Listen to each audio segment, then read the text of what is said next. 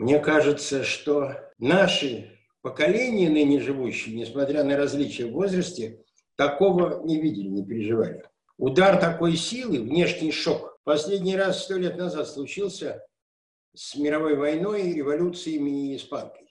Поэтому твердо можно сказать, что мир изменится. Потому что кризис типа внешнего шока, они в истории случаются. Они выбивают из колеи и отдельную страну, и весь миропорядок. Схватка, которая началась до кризиса между КНР и США, война двух полюсов экономики, торговая война, пожалуй, скорее была выиграна американцами, чем китайцами, но теперь КНР претендует на то, что в войне с эпидемией они победили а Америка испытывает большие трудности. Сейчас по существу в мире несколько моделей, которые конкурируют друг с другом, и модели борьбы с эпидемией э, фактически отражают подходы к тому, как нужно будет выстраивать отношения в новом мире. Есть Китай с цифровой тоталитарной моделью, откровенно тоталитарной, потому что там кроме цифровых технологий еще и войска, патрули и так далее. Есть южнокорейская модель, вроде бы похожая, но совсем не похожая на китайский аналог, потому что там не было таких мобилизационных методов, как и в Японии. Есть германо-французская континентальная модель с э, достаточно жестким карантином, а есть Англия, США и Швеция, которые пошли по пути иммунизации населения, несут потери, но посмотрим, что будет в итоге. Это схватка за будущий мир. Это попытка предложить себя как эффективный метод жизни как для своего избирателя, так и для других стран. Я думаю, что в тех изменениях, которые происходят в мире, одно изменение, предсказываемое ныне, точно не произойдет. Глобализация не уйдет.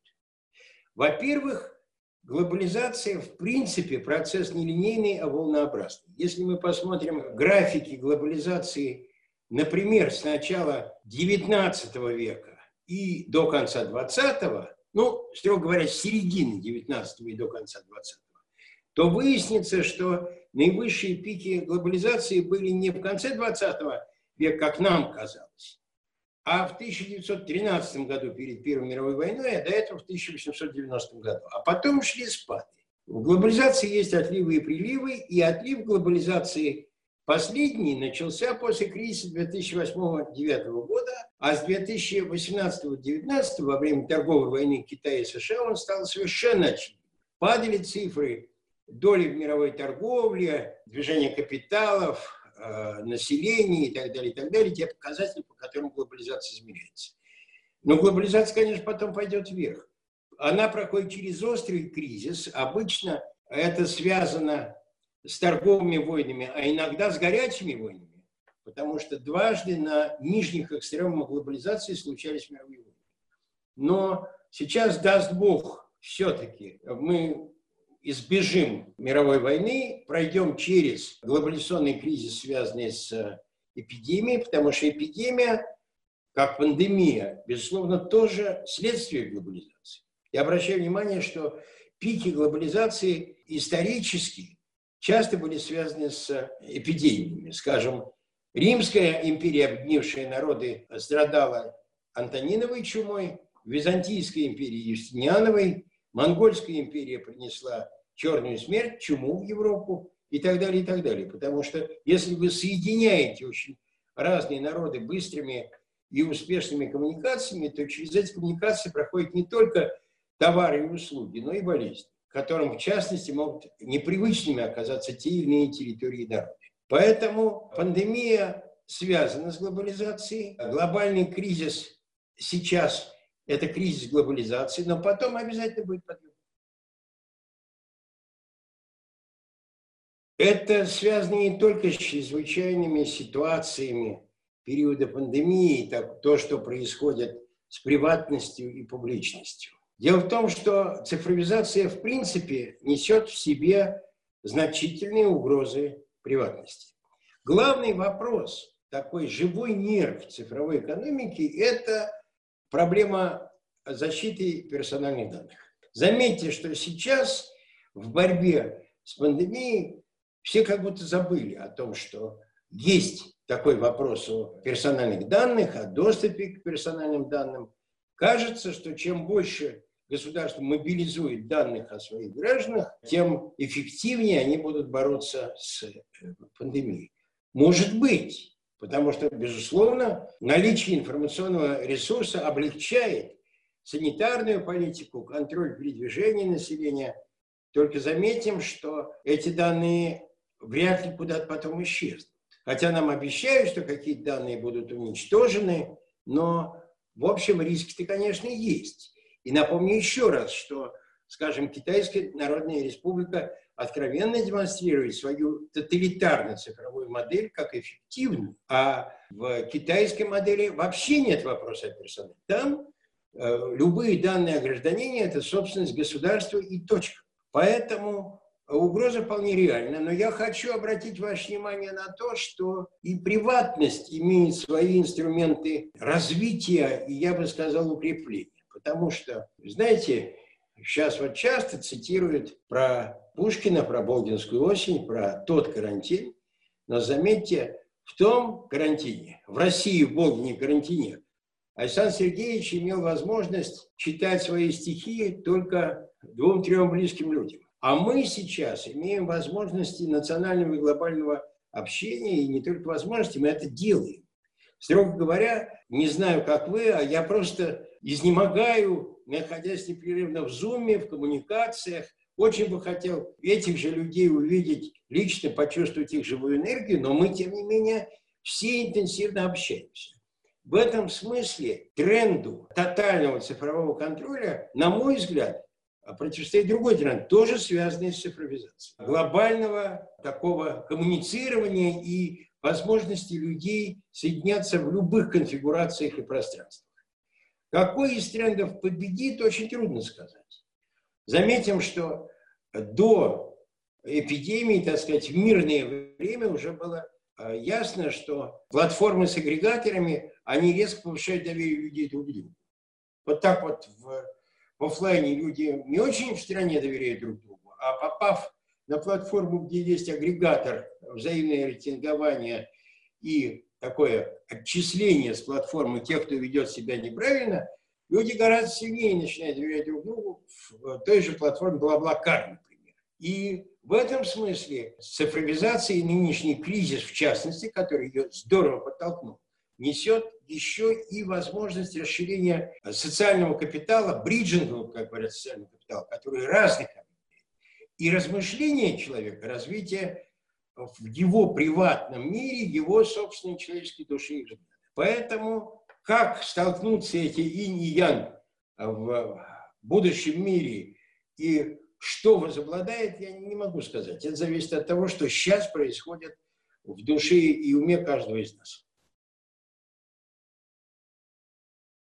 Кризис – это всегда развилка, которой надо решать. Мы будем спасаться по отдельности или вместе.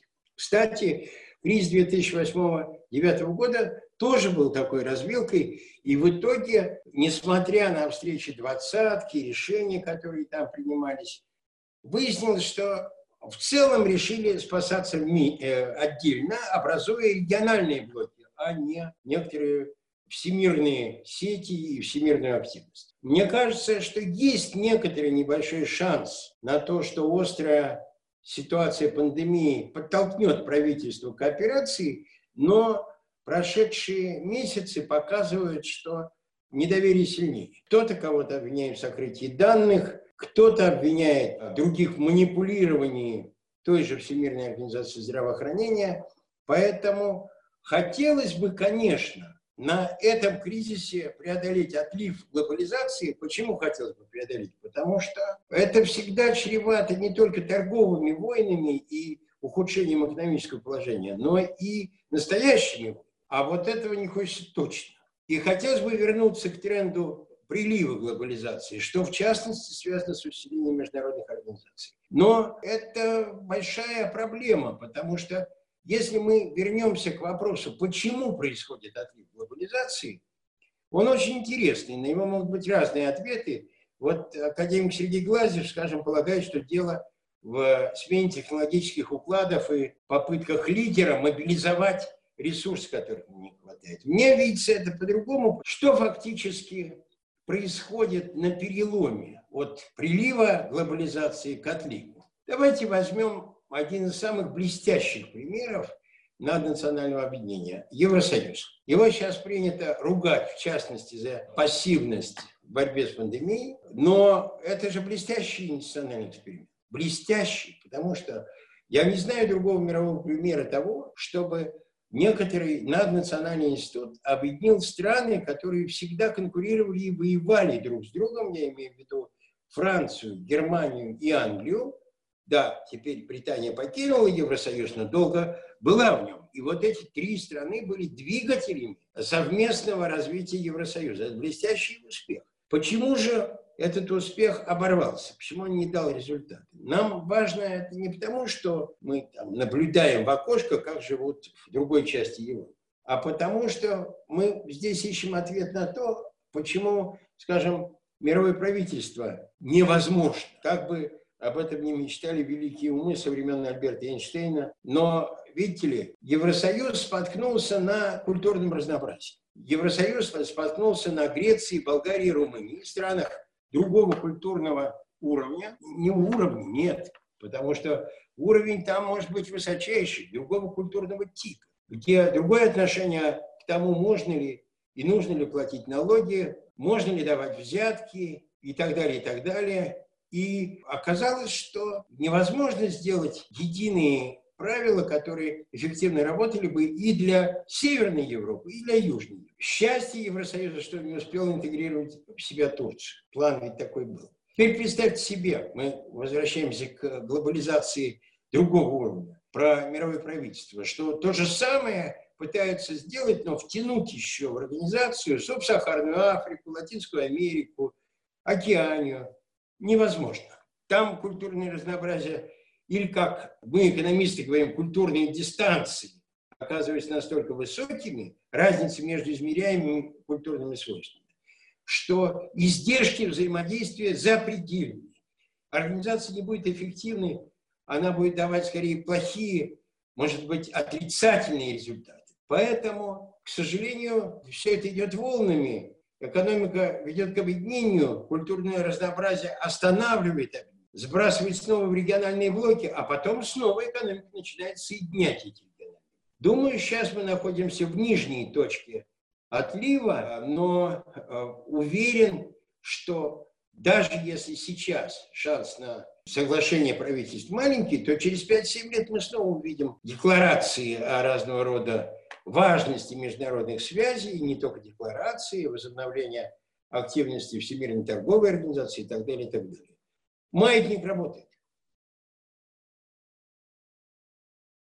Кроме общего тренда на сокращение свобод в условиях чрезвычайных ситуаций, объявленных или не объявленных, есть еще один вопрос, который прямо касается медийной активности, потому что я сейчас, наверное, выскажу такую непопулярную точку зрения, но мне так видится эта ситуация. Если мы начнем анализировать, откуда возник кризис такого масштаба, то возникают ведь некоторые вопросы. Посмотрите, берем статистику. Обычные волны гриппа уносят в год от 400 до 600 тысяч жизней. Что, нам каждый день в новостях сообщают о том, что умерло еще 128 человек? Нет.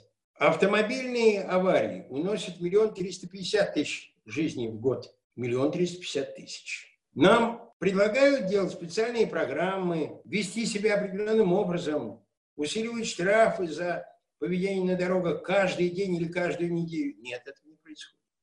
Почему? Безусловно, опасная эпидемия сложной новой разновидности гриппа вызвала такую гиперреакцию правительства.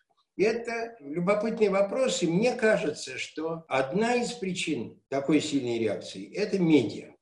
Потому что понятно, что плохие новости быстрее мобилизуют внимание публики, и тем самым они влияют на конкуренцию тех или иных изданий, каналов и так далее, и так далее. Социопсихологи говорят об этом очень определенно. Например, у нас в Московском государственном университете, один из ведущих людей в этой области, профессор Шмелев, он точно говорит, что плохая новость легко превращается в доминанту. А если она превратилась в доминанту, то начинает раскручиваться, вообще говоря, паника населения. А если раскручивается паника населения, то дальше правительство начинает реагировать остро, потому что, ну как же, вот избиратель-то требует действия от правительства, он сейчас будет судить, правильно управлять страной или неправильно управлять страной. Поэтому, мне кажется, мы имеем многослойный кризис, где в основе связанный с глобализацией удар пандемии, такого типа, как был сто лет тому назад с испанкой, но испанку мир практически не заметил.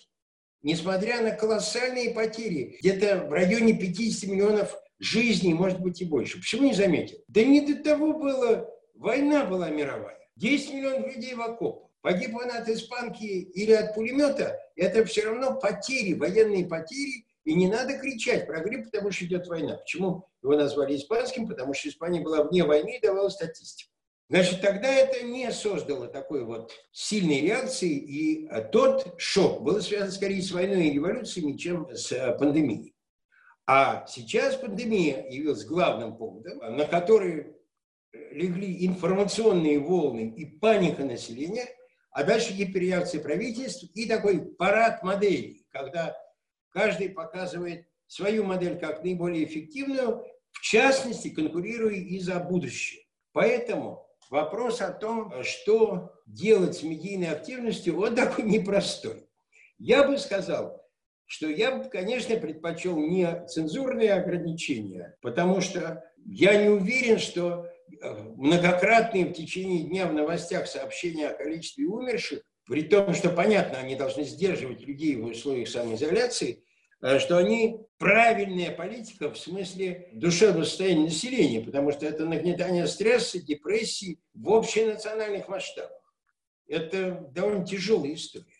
Поэтому я бы скорее предпочел, конечно, нецензурные ограничения тех или иных способов, хотя при чрезвычайшей они почти неизбежны, а некоторую саморегуляцию медиа. Но это сложное дело. Это вопрос культуры конкурентов, которые готовы от чего-то отказаться, потому что это может иметь отдаленные плохие последствия для всех.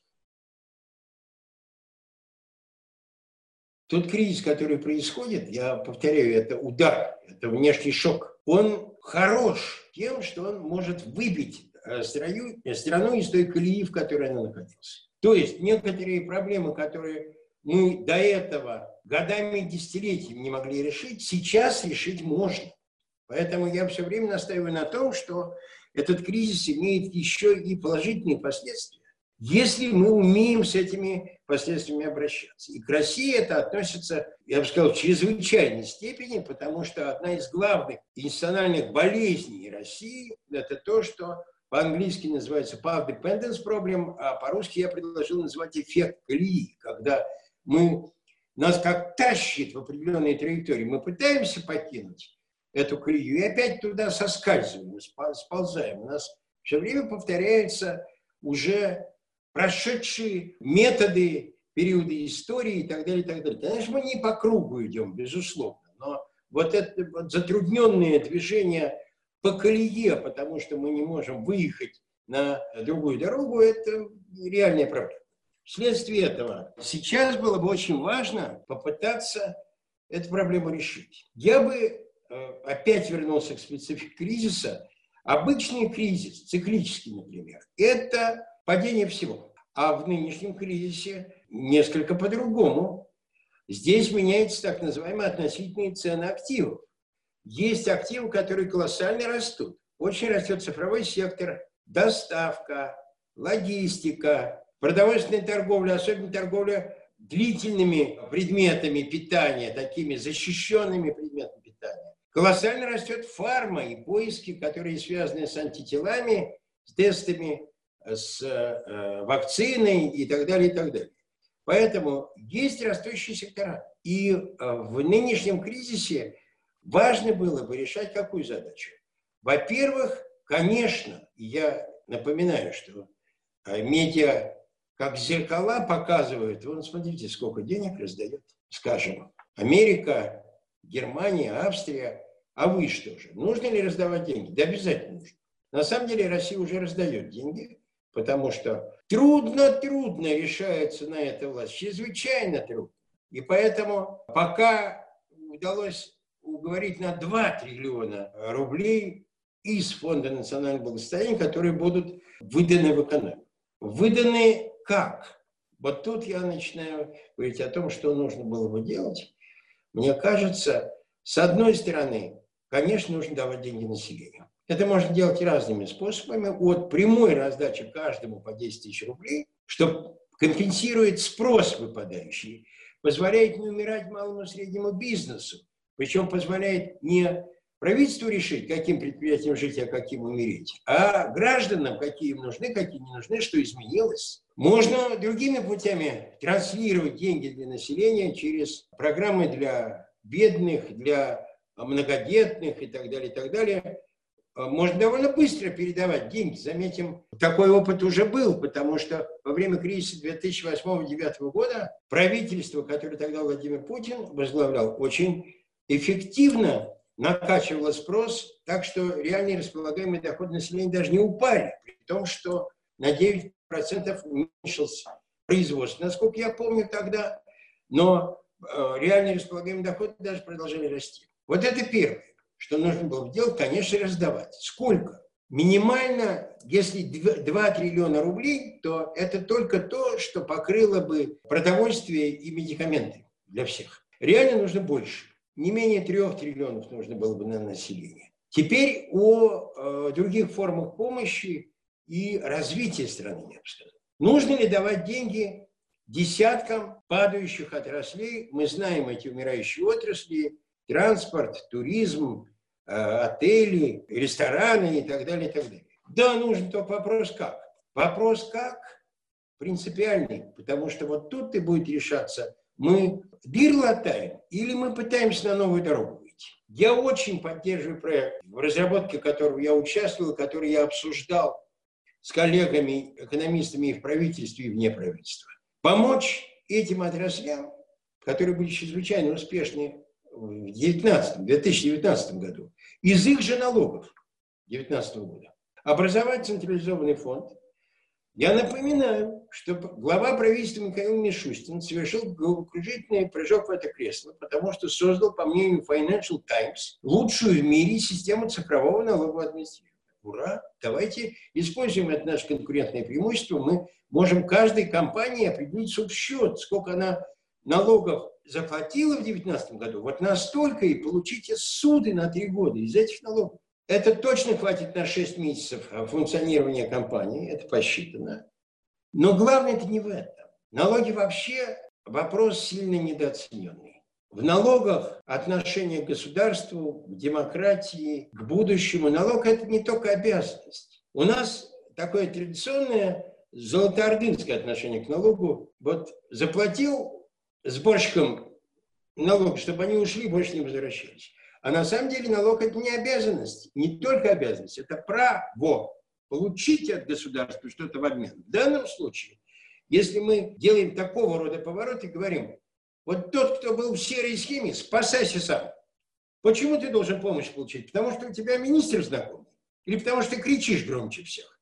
А налоги еще не платил. А вот если платил налоги, получай помощь. Причем не вообще сколько хочешь, а в объеме того, что ты платил, возьми беспроцентную сумму. Вообще это время для большой налоговой реформы, мне кажется. Как ни странно.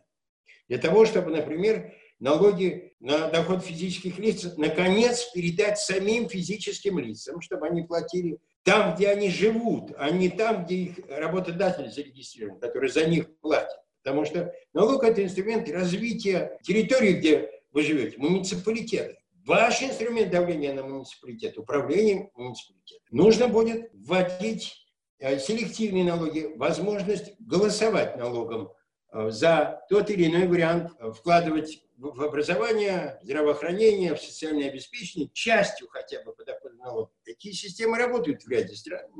Мне кажется, у нас это был бы шаг к нормальной системе государственного долга, а не к тому, когда в систему государственного долга банк без вашего ведома вложит ваши деньги, положенные на депозит. Поэтому вот это одно направление. Второе, я бы сказал, я бы к этому добавил еще, если мы выруливаем и пытаемся помочь бизнесу, который сейчас будет умирать и возрождаться, то помогать надо не только налоговыми отсрочками, не только отменой проверок.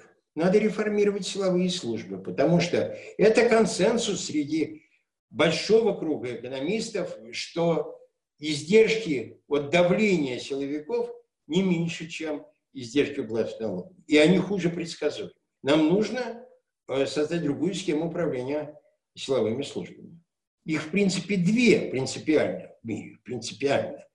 Когда группы элиты делят между собой силовые службы и вступают в экономическую конкуренцию, используя эти дубинки. И когда коллегиально это контролируется. Эффективен второй способ. СССР это показал, когда с 1953 по 1991 год Политбюро ЦК КПСС очень жестко коллегиально контролировал все силовые структуры. ЦК не ЦК ничего, ничего нет. Это правильный принцип. Я не предлагаю возобновить КПСС. Но я предлагаю вернуться к принципу, который показывает свою эффективность и в том числе позволяет жить бизнесу, потому что тогда силовики не делают кормовых полей, не, не патронируют бизнес, не накладывают на него ренту, потому что с ренты это тяжело, сейчас будет платить ренту, очень тяжело, экономика сжимается. Теперь технологии. Последнее, о чем я хотел бы сказать, очень важно. Как ни странно, Сейчас хорошее время для цифровых технологических переворотов. Во-первых, цифровой сектор поднимается самим кризисом. Не давится, а поднимается самим кризисом. И это надо использовать в самых неожиданных точках. Вот давайте возьмем такую удаленную от э, цифровых услуг сферу, как жилищно-коммунальное хозяйство. Сейчас же люди перестанут практически платить за ЖКХ. А сказали, что их за это не будут наказывать, да и с деньгами у них плохо. Кто-то работу потерял, кто-то бизнес потерял. Значит, у операторов начнутся трудности кризиса, а инфраструктура у нас, вообще говоря, в плохом состоянии. И теплосети, и канализационные сети, и это большие угрозы. Так вот, мне кажется, что сейчас нужно давать государственные деньги тем операторам, которые готовы инвестировать вместе с государством, причем не в поддержание, а в технологическую реконструкцию сетей на основе цифровых двойников. Канализацию можно построить на основе совершенно других технологий, и э, жить она будет в виде уже совершенно технологически другого явления, выросшего и контролируемого цифровым двойником. Кстати, цифровые двойники великолепно у нас а производит тот же Петербургский политехнический университет Петра Великого, и не только он. Поэтому есть у нас такие возможности и перспективы.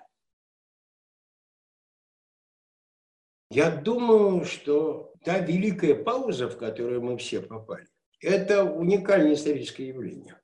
Чтобы так миллиарда два человек в мире сидели по домам в карантине и самоизоляции, размышляли читали, смотрели, разговаривали, общались. Причем общались, повторяю, не только в семейном, но и в глобальном масштабе. И это великий шанс, мне. Я вообще думаю, что правительство будет изумлены, когда увидит, какими вышли их народы из самоизоляции. С одной стороны, они выйдут, конечно, под стрессом, под депрессией, которая непрерывно нагнетается разговором о смертях и болезнях, опасности, страхах общения с соседом. А с другой стороны, они выйдут, подумав о таких вещах, о которых они не думали эти десятилетия. И если говорить про себя, то, вы знаете, я боюсь упустить это состояние, но оказалось, что я в какой-то ситуации вдохновения сейчас нахожусь и непрерывно бегаю по комнатам, по 6-7 километров в день на, под, под классическую музыку и думаю, думаю, думаю, думаю. И вы знаете, мне кажется, иногда что-то придумывается. Поэтому я бы вам советовал почитать книги, которые вы отложили давно. Художественные, исторические, философские, не знаю какие еще, математические, биологические, которые не имеют отношения к вашей профессии. посмотреть фильмы не чисто развлекательного а, типа. Хотя должен сказать, что сказки чрезвычайно полезны. В такое время надо смотреть умные сказки. Они позволяют понять как прошлый и настоящий, так и, думаю, будущий мир. И мне кажется, очень важно, знаете, к чему прийти? К новому пониманию того, что хорошо, что плохо. Потому что у нас будет очень много испытаний такого рода в новом мире, когда нам нужно будет понять, вот то, что нам такие цифровые возможности вокруг уложены, это все можно использовать или ни в коем случае не трогать, потому что ты потеряешь самостоятельность. Вот это да, и это способ развития. А это нет ни в коем случае, потому что э, это конец э, твоей самости и твоей собственной душе и собственному я. Как отвечать на эти вызовы, каждый решает сам. Но мы, мне кажется, должны к ним подготовиться.